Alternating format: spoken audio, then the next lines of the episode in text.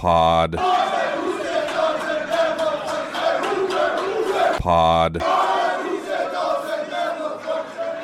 Welcome back to Say Who Say Pod. He's Danny O'Neil. I'm Christian Caple. Washington's roster is growing, Danny. They just might have a football team this fall, believe it or not. Any offensive lineman? Because that's the spot that I've come to to focus on and realize that we might have a problem in terms of the the big hog mollies up front. That is the TBD. Uh, I think you're going to have to wait for the the spring portal window um, to see the offensive line restocked. I'm I'm curious to see who will be available. That's usually not as bountiful of a time for talent. Usually that happens in the uh, the winter window. So we'll see. That's they're gonna. That's that's the only way to do it. So that's not usually as bountiful of a time of the harvest of the talent, but it is the only window to which Jedd Fisch and his his coaches will have to their avail. Traditionally, the portal provides plenty in December. Uh, not a lot in there right now in terms of offensive and, and defensive linemen. So that that's going to probably have to wait till the spring. But they're up to, and it's it's tough to pin down because they still got a couple guys who are in the portal, but maybe leaning toward coming back, especially in that 2024 class. I have them right around 69 or 70 scholarships committed for 2024, and that number could change if a couple guys make some decisions here. Um, a big, big get, really big get, is uh, the Cal transfer Jeremiah Hunter, who had committed to the previous staff to transfer in um, just before the Sugar Bowl. Hadn't heard really anything from him on social media. I don't he didn't have to go back in the portal or anything because he never actually enrolled and they never announced him. Um, but he he tweeted on Tuesday confirming he'll be back. Uh, or excuse me, basically he is still coming to Washington. Um, so that gives them a, a, big number one receiver target. They've got their starting quarterback, obviously, in, in Will Rogers. Um, they've got Jonah Coleman coming in. Uh, you assume he'll be their lead back, but Cam Davis um, coming off injury, he'll compete for snaps too. It seems like at the offensive skill positions, they've at least got like a go-to guy at each of them. Jeremiah Hunter coming back gives them that. So, um, handful of other other personnel uh, news and movement. Landon Hatchett decided to stay at Washington. Geirean Hatchett, of course, decided to transfer. He's headed to Oklahoma. Um, Ephesians Prysock, the big talented corner from Arizona, transferring to Washington. What a great name, by the way. Um, Demarcius Davis, Washington's 2024 quarterback signee, had gone in the portal. He is now staying in Washington. Uh, I would imagine at least through the spring. Uh, defensive back named Raheem Wright was in Arizona's 2024 class and flipped to Washington. Um, Justin Halkema or Hilkema, uh, apologies if, if, I'm not pronouncing that correctly, a 2024 offensive line recruit. So an O lineman, but 2024, maybe for the future. Uh, big six eight tackle. He committed to Washington. Tybo Rogers, Washington running back, had gone to the transfer portal. He's staying at Washington. Brian Parham, uh, senior linebacker transfer from San Jose State, their leading tackler last year. He's transferring to Washington. Um, and then you, have got a, a, handful of guys like uh, edge rusher Isaiah Ward from Arizona, uh, who's who's a name to watch, who has visited Washington. Rashawn Clark, a local DB recruit who had committed to Arizona. He visited Washington. Seems like he'll be making his his mind up soon. Audric Harris, another 2024 recruit for Arizona, a receiver out of Bishop Gorman, who's looking at Washington. Jacory Croskey Merritt, uh, thousand yard rusher at New Mexico last year, who's in the transfer portal. He visited, posted a picture from his visit. Uh, maybe they they add some more depth to their their running back room there, and then a, a couple guys, Peyton Waters and Paki Finau from Washington's 2024 class, who had uh, asked out of their letter slash uh, decommitted. 24 7 Sports reported both those guys may be leaning toward coming back. So a lot of movement. I'm sure there'll be more. They lost a player to the portal, Jalen Klemm, offensive lineman who transferred in from Kansas State last year. Kind of weird timing on that one. We'll see. Uh, we'll see how that ends up. But they're uh, they're getting guys they're they're working back toward that 85 number. We'll see if they get there, but uh, they they have more players available than they did a week ago. On the offensive line, you had both the tackles, Rosengarten and Fautanu, who are are in the NFL draft. They're they're moving on. Then you've had three, four. You've had four other offensive linemen who've now entered the transfer portal and indicated they're going. Parker Brailsford to Alabama, Kalepo and Buelow to Ole Miss, and Geirean Hatchett to Oklahoma. All to the SEC.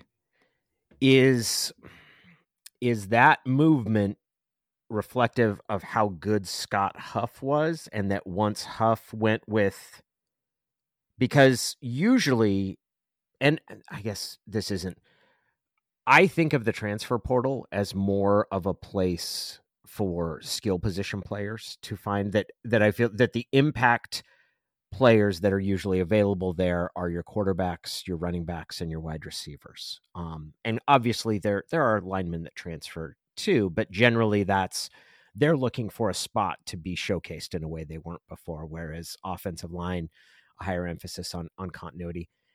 How do you sort of big picture sense look at what's happened on Washington's offensive line, which was clearly a strength of their team last season. They win the Joe Moore Award.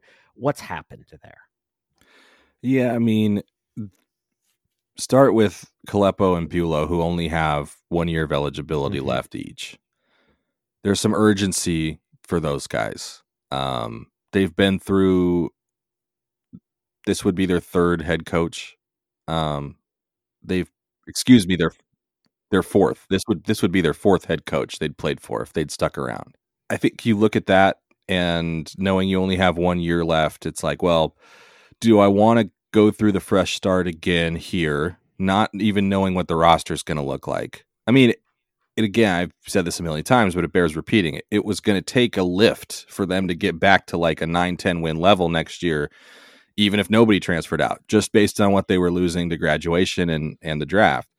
Um, so now your head coach is gone. Your position coach, who's been the one constant this whole time, who recruited you and has been there through all these changes, is gone.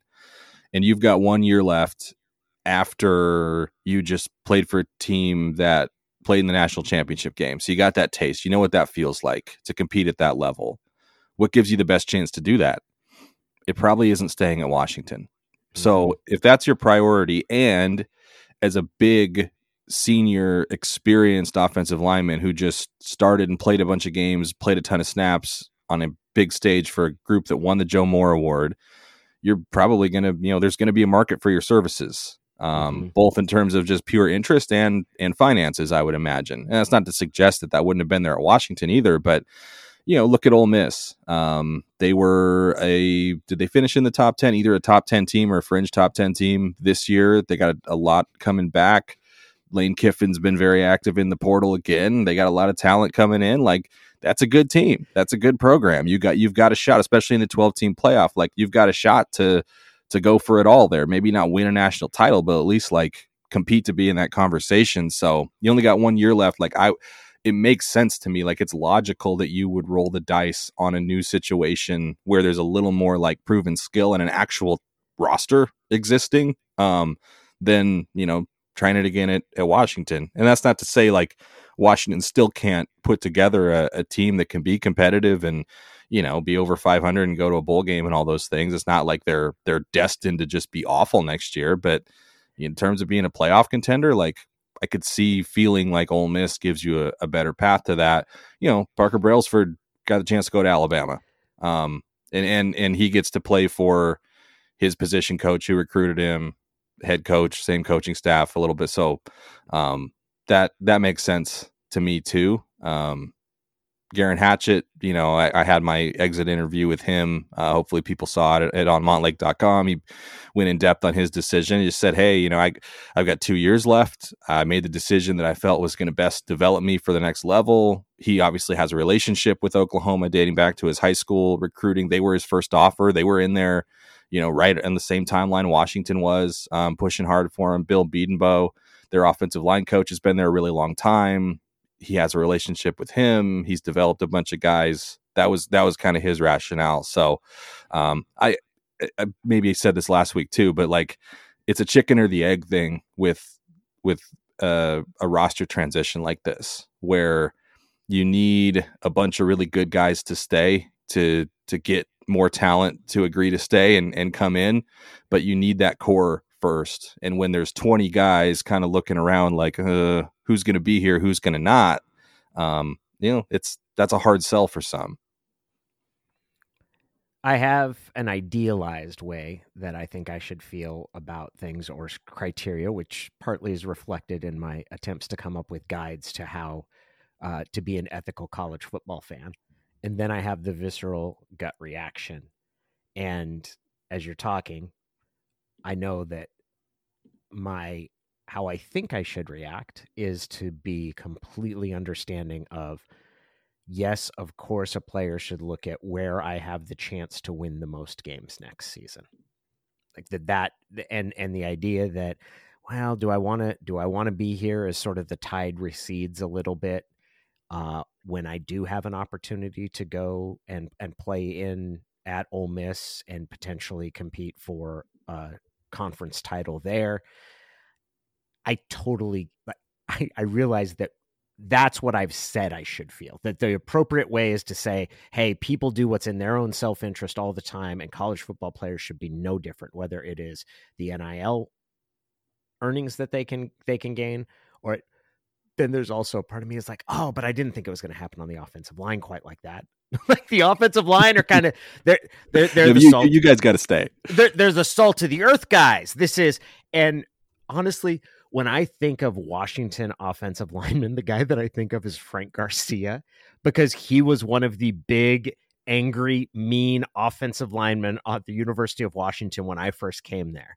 And and I remember uh, hearing a story, and I don't know if it's true or not, about, about Frank Garcia. Basically, someone trying to elbow their or push their way through past him at a frat party and Frank just deciding that he was going to uh, not uh, move. And and and basically the, the guy ended up falling over because Frank wouldn't move. Like just kind of an ornery cuss. That's what your offensive linemen are. Like the Frank Garcias of that type are like coaches come coaches go the sterlingness of Washington's offensive line will always remain that's an outdated model and, and I say that Frank was a really good football player and and I have no reason to think that he was anything other than just an ornery tough football player.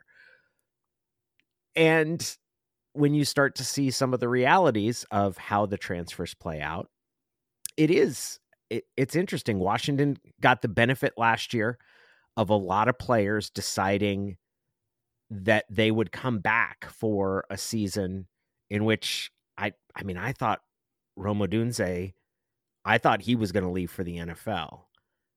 And given where it looks like he's going to be picked now, there's part of me that thinks, man, like that idea that he was going in the second or third round was was really conservative. And by the time it got through it, he would have been a first round pick a year ago. And if that was the case, if he knew that was going to be the case, I'm not sure if he's sticking around. Washington got the benefit of a lot of guys choosing to come back. And now they're sort of paying the price for that. And but it's it's a different way to it's different thinking about college football through that lens. It's it's a much different way. This is usually what happens to super bowl teams in free agency. This is in the NFL a team makes the super bowl and all of a sudden all their parts become more valuable because everybody wants a piece and like oh this guy played a role on this team that reached this success. And in in college football they're i mean the contractual elements i guess they're not totally non-existent though the NCAA seems to be taking a scrutinizing eye to some of those con- contractual arrangements.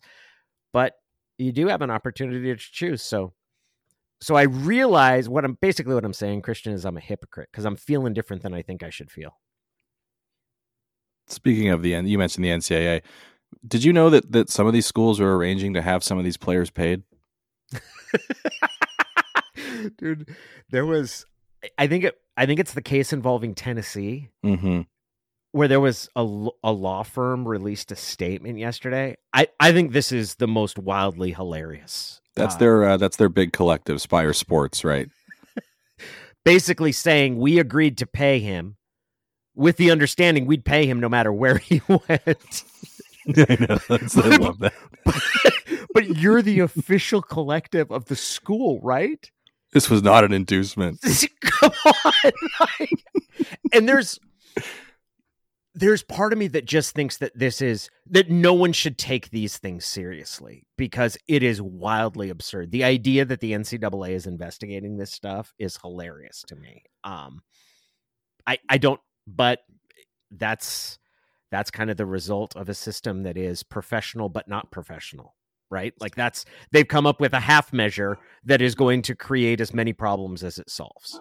So the, the tennessee thing was a big story uh, when i was at the athletic. David ubben did a really good job reporting on it. Um, it involves their star quarterback recruit nico iamaleava um, who supposedly signed a contract worth about $8 million uh, for, for his rights to his nil coming out of high school. And that's what that was the big deal that prompted at the time it was like for a five for a, a five star quarterback recruit at a school signed this deal and everyone knew it was Tennessee and everyone knew it was Nico. Um, and that that kind of set the conversation for like, well, wait a second. Are collect, you know, which schools and which collectives are going to pay high school kids because you're not supposed to do that. And is that really the right investment? And you know, are you gonna uh, are are boosters who spend two million dollars to essentially you know to induce a prospect to come to their school and then the prospect doesn't work out? How's that going to play out? Is this really the road we want to go down? This is the this is the story. This is the player that kind of like sparked that conversation. And you should go read if you if you have a subscription to the Athletic, David Ubben's story from a couple years ago talking to the people in charge of Spire Sports, Tennessee's collective, who are just, I mean, they might as well have painted it on their chests and like conducted a rally on a freeway saying, We are buying a recruiting class. I mean, just mm-hmm. flat out, I think the, the term war chest was used. Like, we plan to spend this much money on our recruiting class this year. We're going to be as competitive as anybody. And, and so it's like, Tennessee, you know, I, don't want to defend the NCAA at all. So like Tennessee's chancellor coming out and saying like this is ridiculous. The NCAA has offered like terrible guidelines and blah blah blah. Like, dude, in any version of NIL, the written rules have always said you're not supposed to do this, right? Like, I eh, can we really have sympathy for the collective that has been the one collective that's been out front saying, just basically just shouting from the rooftops, "This is what we're doing. We don't care." But you're basically asking them to be a little more subtle about what they're doing, which to me, that's a good is, point. I have zero sympathy for Tennessee's collective at all I, I don't I don't care if they get thrown in the NCAA Hooskow or whatever happens. I don't give a rip. I also think it is the most college football thing ever that the message of is come on, be a little less obvious. You can't do it like that. It's very clear that NIL has opened the door toward marketing deals for players.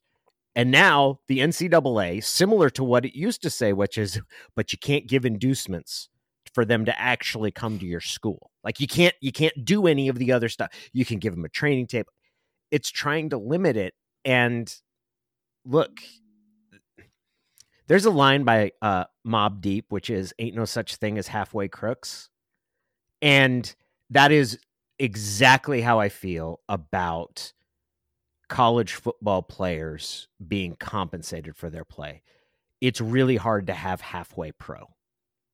I, I, I don't I don't know how you do it. How do you divorce the fact that you're paying players for how well they perform from the fact that you're play, paying players for how well they performed? Like it, it's there's this sort of like oh just just be a little come on be a little less obvious you can't say war chest and it's it's really funny. Um, I find it deeply amusing, and there's I don't really have sympathy for anybody in in any regard to it. I I think the NCAA has had 25 years to come up with better solutions, and at every turn they've sought to hold on to the existing arrangement, even while all the conferences and all the programs have been at every turn seeking to increase the amount of money they make from from the sport of college football and then they turn around and say oh, but you guys are student athletes like there was there was an interview i thought this interview was recent but it's not joel klatt talked to rob petitti who's the new big ten commissioner um or how new is he is he like took over within the last year. He replaced the guy that's now the president of the yeah within the last uh, Tony Petitti, right? Tony Petitti, yes. Um, sat down with Tony Petitti and talked to Petitti about his history. And one of the things, Petitti was involved in the BCS, in the formation of the BCS. And in the interview, he explained how when they realized that the Big Ten and Pac 12, but I think then it was the Pac 10, were considering letting go of their affiliation with the Rose Bowl, that he saw this as a huge opportunity. And I was like, that fact right there tells you everything you need to know about the direction and who has sort of made the moves that have changed the shape of college football, which is how can we erase the tradition so we can make the most money possible? That's not a wrong or a bad, but it's a very capitalist approach. And and the problem the at the core the, the tension that exists here is that the NCAA tries t- and college football in general tries to do that with the sport and then says to the players but no no this is just amateur sports. And and that's when the NCAA comes and cracks down on Tennessee's collectives like you guys can't do it that way. It's like okay you're just you're trying to keep the toothpaste in the tube and I'm telling you the tooth toothpaste is going to come out. It's going to come out one way or the other.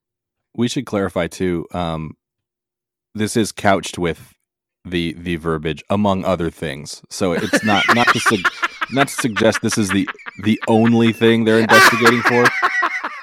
But the only detail, Danny, in the New York Times story about this investigation is the inquiry is looking at, among other things, the group's role in flying a high profile recruit to campus on a private jet while the football team was wooing him. So um, you can sign a high school kid to an $8 million contract, but do not fly him on a private jet to his recruiting visit.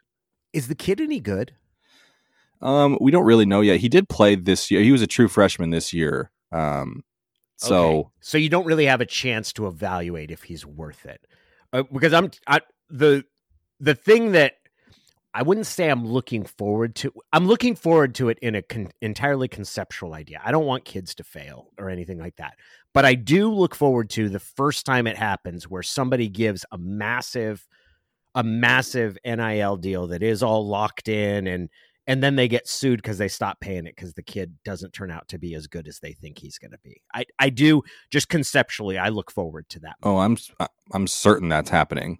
It has to be. Um, he is, I mean, very much believed to be the real deal. He was the number two overall recruit in his class uh, in 2023. Um, yeah, I think he, behind Arch Manning. yeah, very simple. I mean, Manning was number one, but like you're kind of splitting hairs at that point. Um, so he is he is viewed as being worth it. Like that that's the that's the caliber of prospect you would spend that kind of money on. Um, or at least Tennessee would. Uh, man, it's it's a wild world. I I also should say like I listening to uh, the Split Zone Duo podcast and and following Alex Kirshner on Twitter. I think they that group has a very clear eyed view of all this. He makes a good point that we need to stop referring to collective payment as NIL. It is not NIL. It's Mhm. it's third party compensation. I think is the term he uses, um, and that's Yeah. far more accurate. I say that free of like judgment of virtue or or non virtue or anything. That's just a fact. Like NIL is, hey, I'm a company and I want to sell a product. Michael Penix Jr., you want to come film a commercial and pitch it for us? Like that is leveraging your NIL in exchange for compensation. The booster collectives, um, they're just paying kids, and the NCAA has done nothing to create an environment where that shouldn't be the case. So, you know, I say that completely free of judgment, but in, in terms of semantics, uh, it really isn't NIL. It, it is not really sponsorships, even if some sponsorships end up coming out of it. Uh, back to your point about the feeling some kind of way about losing offensive linemen. I believe our uh, our friend of the show has a question that dovetails into into the the ethical uh, the ethical fans dilemma. Danny, I, I, I did it too, obviously on on a more limited basis. I I, I, I did it with my voice and, and not with the written word, but we both went a little Michigan liberal arts high and mighty with our non-judgmental takes on on players entering the transfer portal um, last week, and then on Saturday, less than 48 hours after you hit publish, Jabbar Muhammad transferred to Oregon. And you know, we knew he was transferring, and you know, I'm thankful for the year he he had. I knew he wasn't coming back, but Oregon? I don't have to be a grown up about somebody transferring to Oregon, right? I can just be completely petty and childish in this case, right? I won't go to Twitter because, you know, tweeting at athletes in general is, is weird, but, you know, I'm not going to like it. Anyway, hope you guys have a good week. Go dogs. You heard it here first, folks, from Ian McFarland. Washington will not be a winner next year. Oh. What Are we say at the- you, Danny? Are, are are are we at the point where we're going to project? Are they look like a seven win team? They look like an eight win team. Are we going to wait for that? No, not until there's more players on the Okay. roster. um, I hope that Jabbar Muhammad. I'm really grateful for the time Jabbar Muhammad spent, and I thought he was a great player. I hope. I'm really grateful for the season that Jabbar Muhammad provided and how well he played cornerback for the University of Washington. The end. That's it. No, I. So Here's the thing. is- Here's the thing. We were doing this podcast when Taki Taimani left Washington for Oregon. And I seem to remember you having a pretty pragmatic, non uh not not all that passionate opinion of it. I- Is is it different with Jabbar Muhammad because he's better? Um, maybe. I think it's also that the the circumstances have changed, and it's also that I'm a hypocrite, and no matter how well thought out you think your approach is, sometimes that doesn't coincide with your feelings. It when Taki Taimani transferred, and I I specifically remember some of the reaction that I saw to that and how people talked about the player on online. Like that made me mad. I was like, he has every right to move. This this season was a dumpster fire. The person that was put in charge as the head coach has absolutely steered this program into a ditch. And if he takes a look and decides that that I'd I'd rather play five hours down I five, I'm I'm not going to hold it against. I I hey, go ahead and do it.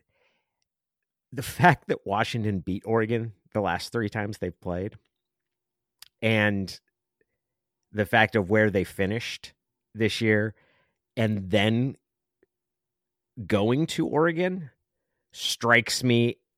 It makes me feel that it's a different situation with Jabbar Muhammad, even though I know, looking at it from a dispassionate perspective, hey, he transferred to to Washington from Oklahoma State because he wanted a better opportunity. What makes you think he's not going to pogo stick as soon as there's nothing about that his approach that's inconsistent at all? The person who's inconsistent here is me.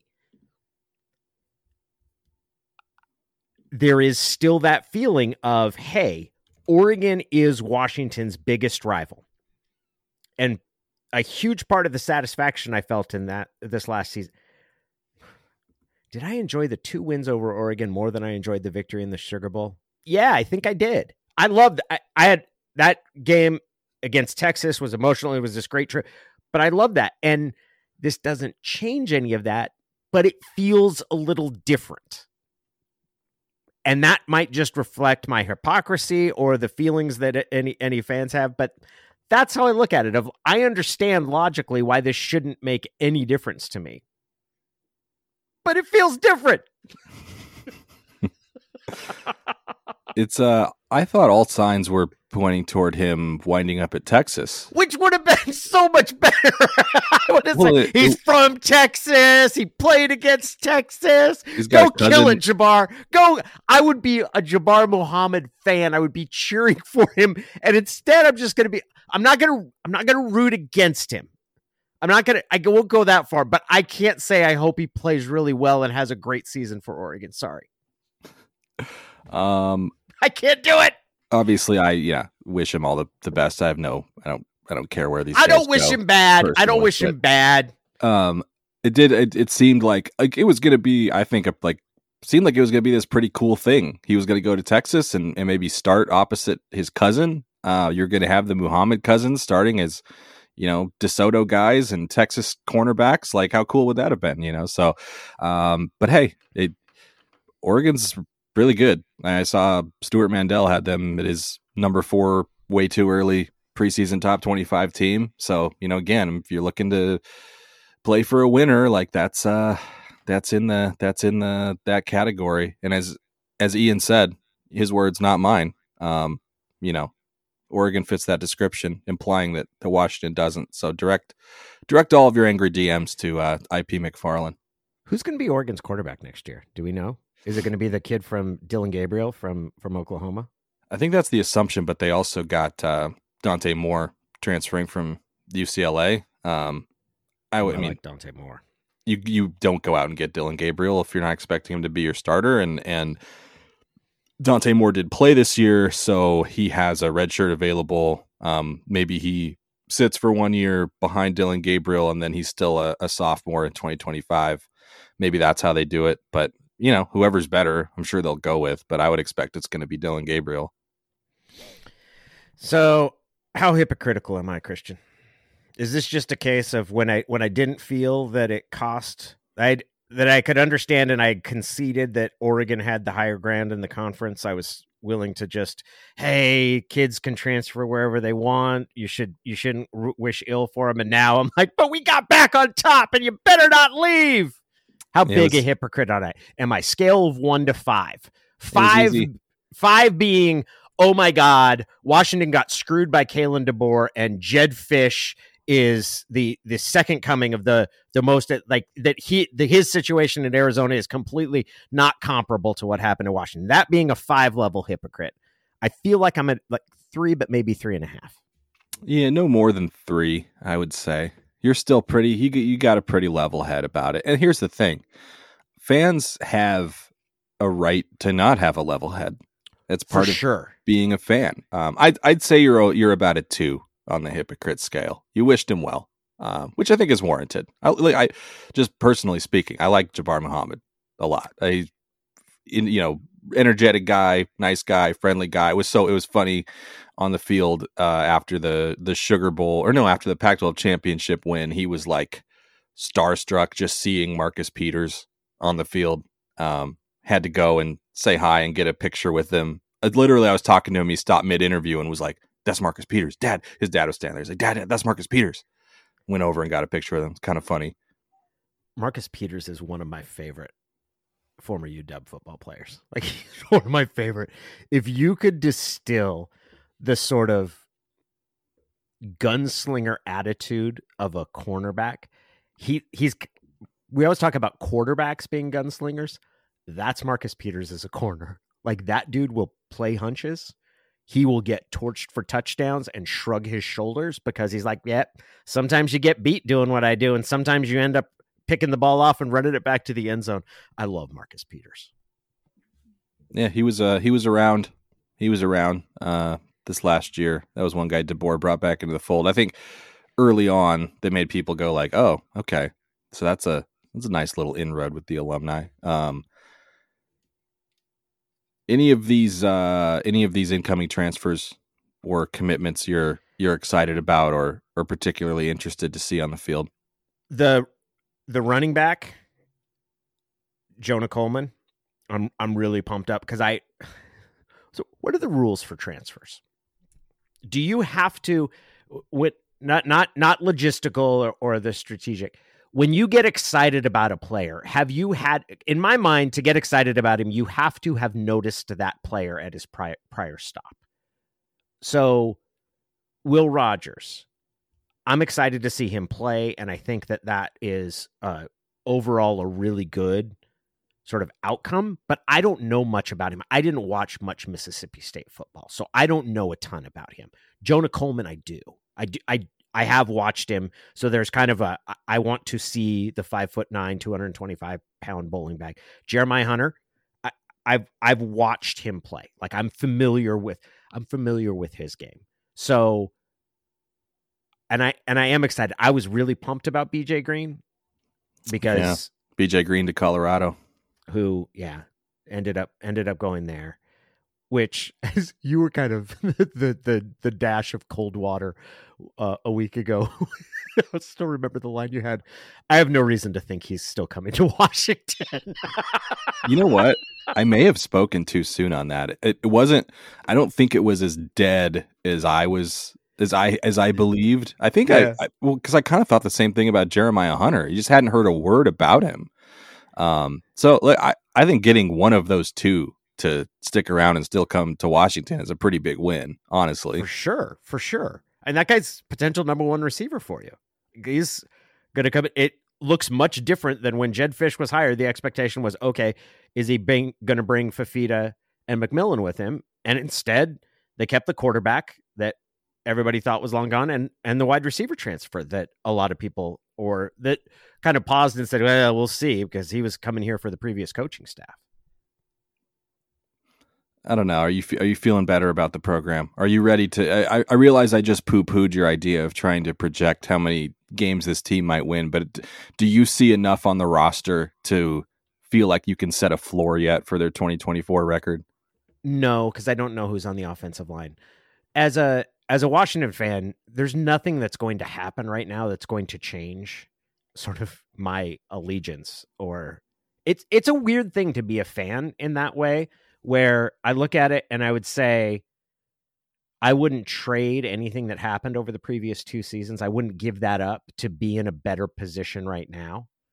I, I, I wouldn't, and I think that people who feel that way are are missing or failing to to give proper like they're not focusing on the good that came of those past two years under Kalen DeBoer and the bitterness of of how he left and feeling that he said something and did something else. He said he wanted to be here and then did what he did showed that he, he really didn't. He wanted that he saw this as a stepping stone, no matter how how true or not true that may have been. There are a lot of people that feel that way, and I, I think for good reason. Um, I'm excited to see what Jedd Fisch does. I I don't I don't have any sort of feeling that oh my god the program is going to go into this is a direction that you didn't want the program to go.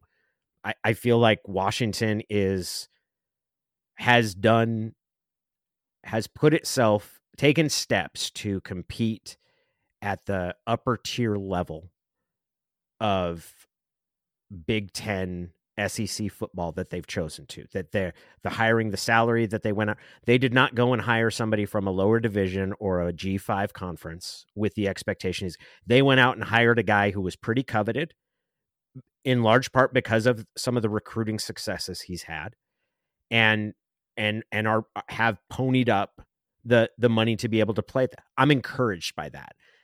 How this next season whether they win 6 games and barely become bowl eligible or miss, missable we'll see. I'm still excited. They're playing at Iowa. They're playing at Penn State. I'm I'm I'm looking forward to those to those games and seeing what they put out there, but it's not a measurement of I don't really know what to expect, man. This is a new reality in college football. It you had no reason to think that they were going to get to the national championship game last season, and they did. And then all of a sudden, the floor comes out, and you're like, "Oh my god, what? Six of the top seven offensive linemen are gone. like that's that's freaking wild. The top so, six, in fact. Yeah. So I mean, what am I? I don't know what to expect. I'm interested to see how it turns out. I do think that it is the perch is much more precarious these days. Once you reach those heights, I think it is I've always thought of building a program as incremental, and you build to and get to a, a foundation, and then you go up a notch, and you kind of stay there, and then you go up a notch. And I think it's much more volatile now, where there are going to be more peaks and valleys, even for a program, or maybe especially for a program like Washington. I'm along for the ride. I get it. Um, but if you told me right now that they're going to go six and six this next season, or if they were going to go eight and four, yeah, I, I, I think that's probably the range that I would say is a realistic expectation. Uh, but there's a lot not not to know. I, am we, you should just assess how crazy I am. That's basically what this this should become. Is like how how grounded in reality and how freaking Looney Tunes am I? I don't think that's Looney Tunes. I was going to ask, would you lock in six and six, or do you think that's that's defeatist and that there's no way that should be a a record anyone would be satisfied with, even with the roster overhaul they're going to have to to get done? I don't think there's any way to anticipate or to set because when you say they should be at least six and six, that sets an expectation for the coaching staff of saying they're going to do a bad job. It's possible that they could go five and seven or four and eight and the coaching staff does a good job. Uh, this is, and you think about the number of players that they've lost from a really good team, and specifically, they've lost them up front on the offensive line as they're going into, well, hell, throw in the defensive line as well. So, but I also wouldn't want to cap it and say, like, when Kalen DeBoer took over the job, if you would have said, hey, would you lock in? Would you lock in eight and six that first year? I'd be like, hell yes they turned out better than that. I'm I'm willing to I'm willing to wait and see. I don't I don't think the template I don't think history provides as much of an indication of what will happen as it used to because of how fluid the tra- the the transfer and the the roster changeover and the fact that that can disappear overnight too. I realize uh, we're nearly through a whole episode and there's been no defensive coordinator news yet. So i'm, I'm fully expecting uh, just just based on murphy's law it'll be announced sometime between when we get done recording and when this publishes on on thursday morning. I've kind of been expecting it to be this week. Um, that's the the arrows sort of seem to be pointing toward probably an NFL hire based on what uh, what I've been told Jedd Fisch has has mentioned to some folks. So um, we'll see on that. I think the timeline has also pointed toward that too, right? That like we're we've got the Super Bowl matchup now, and that that hiring cycle is kind of sorting itself out. Um, but so I, I, just wanted to acknowledge that in case it does happen uh, between now and, and when this publishes, we didn't just forget it or, or choose to ignore it. It just hasn't happened yet. Um, who knows? Maybe it'll it'll still be next week, and and and we don't know what we're talking about here. Um, I want to direct people if you do subscribe to On Montlake, um, if you don't, it'd be be great if you could grab a paid subscription and check out. Uh, I did an exit interview with Faatui Tuitele that published on Tuesday. Um, I like to do these with players who are transferring, seniors who are done with their careers, um, to just kind of get some some perspective once there's a little distance from their playing days and look back and sort of assess their time at Washington and the the pros and the cons and the highs and the lows and their own individual stories and kind of how they just their their college journey.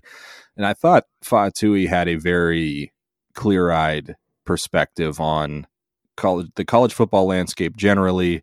That last week where they play in a championship game on Monday and the coach leaves on Friday, um, the coaching carousel in general, the impact of NIL on the sport. Um, he went in, into detail on, you know, and I don't think it's much secret, right? He was hurt basically his whole career, even dating back to high school. He pretty much every game I think he played in college, he played through played through pain, had a knee surgery and an Achilles surgery, and tore his triceps in fall camp in 2022. Popped a hamstring on the first play of his season in 2023. Um, and and gutted through a lot and just finally decided you know i can't i can't do this for one more year um, but a, a lot a lot there about what makes college football. And um, I'll just I'll read one of his read one of his his um, quotes here about uh, he's he was talking about um, the the biggest disappointment was just not getting an opportunity to celebrate the season right? You come off of a, a national championship loss and like the fact that you didn't win it is prevalent in your mind that first Tuesday coming back from Houston you're down because you you know you, you didn't finish the job but after a few days you should be able to begin to reflect on the year and, and really just celebrate how great it was. That you know that sting from losing in the title game is always going to be there but you know they didn't get a chance to do that because Kalen DeBoer left for Alabama that Friday.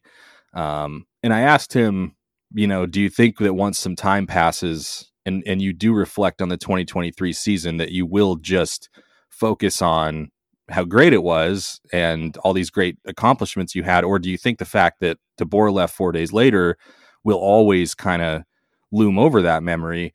And he said i think as time is going on right now especially for me i'm quoting him directly here it's definitely not casting a shadow as much anymore. In the moment it was during that whole week it was very much the headline especially with what a lot of people have said on twitter Husky Nation and Washington football is more than a coach. It's the history, it's the culture, it's the fans, it's the players that make up Husky football. That's so true. It's more than the coaches that come and go. It's the players, the fans, the great Saturdays that really makes Husky football what it is. When I reflect on 2023, obviously there's a lot to celebrate in the season, and I'm not going to just mope over Coach DeBoer's departure when I think of it. I've got a lot of great memories that trump over that departure of his. And I think he probably speaks for a lot of players when he says that. Um, that you know that just at least speaking with him and with Geirean Hatchett, that really came through. Just that how disappointing it was to not have any sort of moment to get together, whether it's literally physically gathering for some sort of celebration or or even just you know mentally sitting around the apartment with your your teammates, you know, just kind of talking about wow, like what a season. Wasn't that so awesome? Wasn't that so great? Um, and I, you know, I think that's beyond the obvious impact of what it means to lose a head coach and a coaching staff and all the the hundreds of people that that trickles down to. Um, I think that's that's really what what prompted so many raw reactions to that. I'm first of all, the exit interviews on montlake.com that are published there are some of the best and I think most thoughtful articles that I've come across. I love them. I think it's also a reflection of something that I value a great deal in journalism coverage that is not valued anymore, which is sort of the reflection and giving a chance to put into perspective rather than sort of what's next, where are you going, who's next, who are you mad at. That it's both what Tuitele said and what Geirean Hatchett said help us understand the players, the guys who I do think matter most in college football. Um, just in general, on montlake.com is one of the most uplifting and inspiring things that I've seen around sports journalism. Certainly in the last 12 months, but in the last few years, I, I love I love the product you've put together, the coverage, and Grant Wistrom. When I covered the Seahawks after they lost the Super Bowl to to Pittsburgh, I talked to him the next year, and he he voiced he goes, "Look, if you lose the Super Bowl, I'd rather not go there. Like it just it hmm. sucks. Mm. You think about it, the whole thing."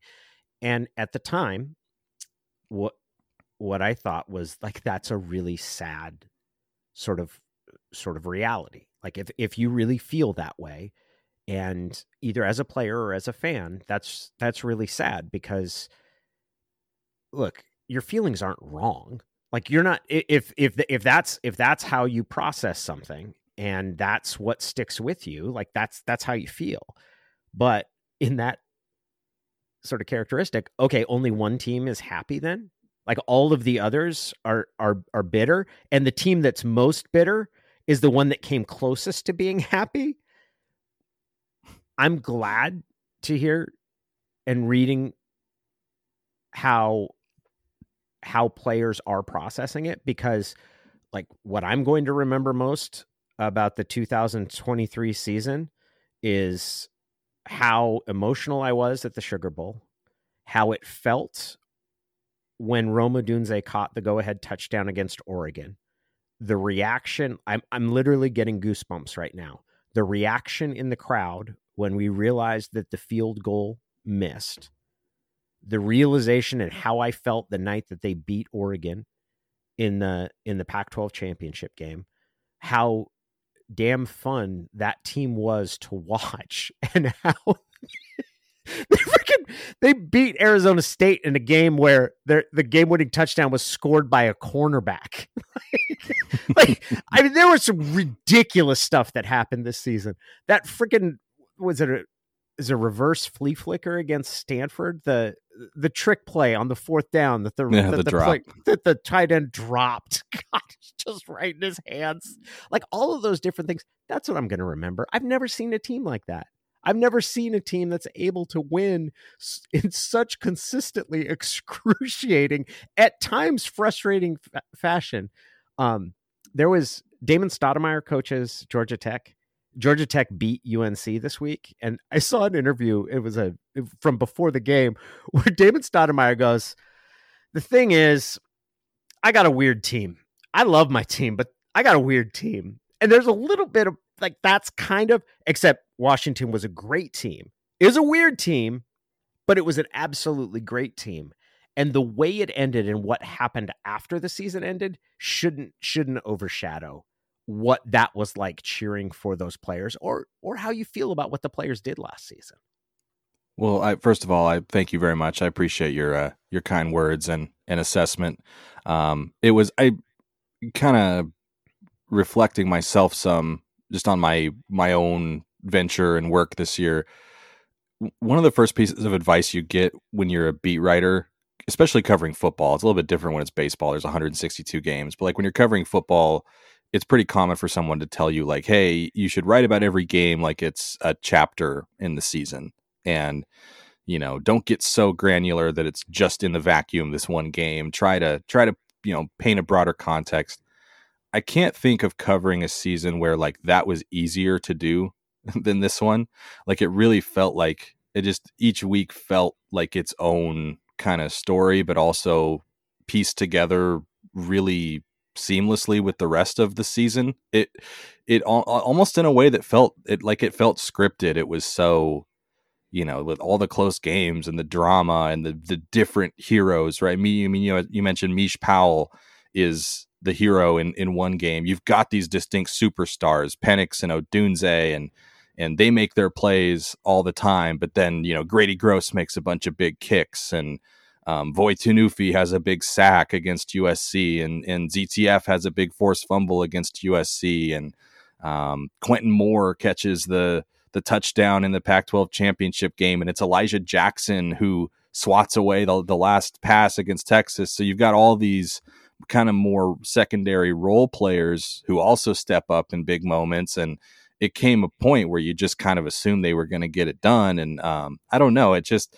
looking back at the season really was kind of, and it wasn't just because they won every game until the championship. It wasn't just because they went 14 and one. Like the the season just had a very kind of storybook, almost almost fictitious feel to it, um, and it made it a lot of fun to write about. Honestly, I mean, I know that's nobody else's concern. I'm I'm speaking from a, a different role and, and perspective here, but uh, it was just it was just genuinely very fun to witness it and write about it and document it, and um, cool to do it on on my own and not for a, a company owned by the New York Times. So um, that was it was it was a it was a fun year. It's you know, and it's still fun. It's we're we're not done yet. I launched on March second, so I'm we're we're still not at. Uh, we're just coming up on 11 months here. So who who knows what else is going to happen here before we hit the one year anniversary. Um, but uh, yeah, quite the.